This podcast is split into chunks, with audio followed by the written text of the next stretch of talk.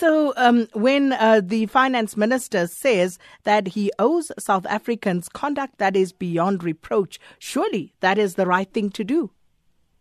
Yes, certainly. I think that he would be setting a, a great example to his other colleagues as well by resigning uh, from his position as finance minister. Let's remember that the position of finance minister is an important one in the whole cabinet in general, but also given the financial crunch that South Africa is in and the and we're very highly indebted and the questions about whether we'll be able to grow our economy sufficiently to be paid off all of our debt, um, having somebody that is credible, that is seen as beyond reproach at in the position of finance minister is really important. And so, you know, the the there is expected conduct for all ministers, but I think there's certainly an extra burden on somebody who's in the who is finance minister at this particular time because of the economic crisis that we're in as a country. So, what has also become evident as a result of this is uh, the uh, different yardsticks that we use for the good guys and the so called bad guys. Because, uh, you know, you look around and I'm just looking at TV screens all over and reading things like uh, we should wait for Nene to provide reasons uh, as to why he lied and all of those things. Why have we gone that way? Uh, why is it that the optics of this have replaced ethics in the instance of Nene?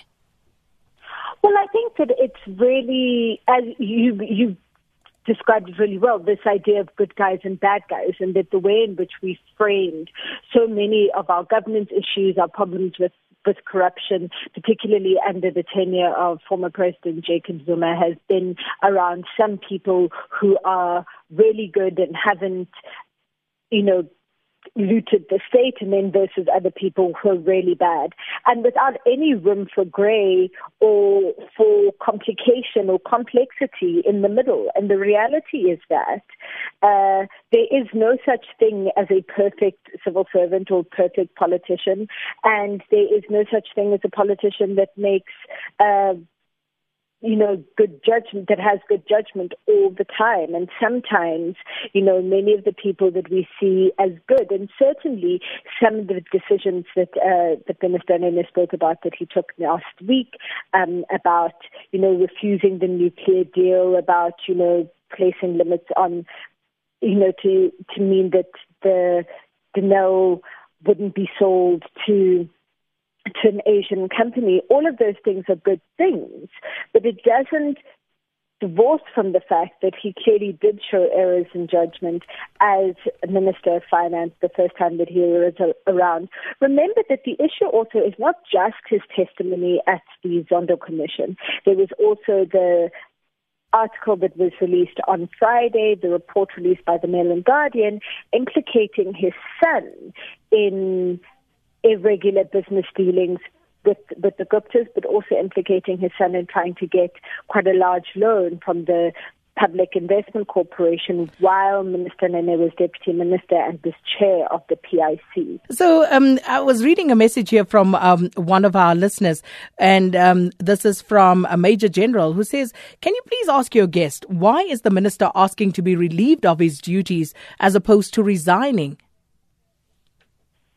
Um, just that's a good question, and it's not entirely clear. I mean, the one interpretation could be perhaps that you know by President Ramaphosa removing him uh, or asking him to or, or removing him of his duties as finance minister, that could open up uh, some options for him to remain in cabinet, but just be you know, shuffled to to another position, uh, and that could also then provide impetus for President Ramaphosa to look at, uh, at, at firing some of the other members of cabinet that have been that have had dealings with the Guptas or have been implicated in in some corrupt activity. It may also, and this is something that we that I haven't been able to check yet, but uh, but I think is something to look out for. It may also be around the implications of being fired from a position and resigning from the position in terms of the benefits that uh, that would accrue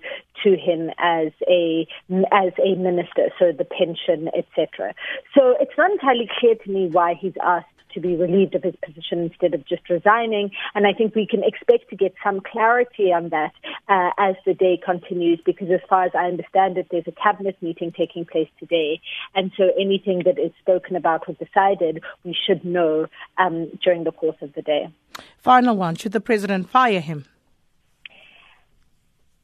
Yes.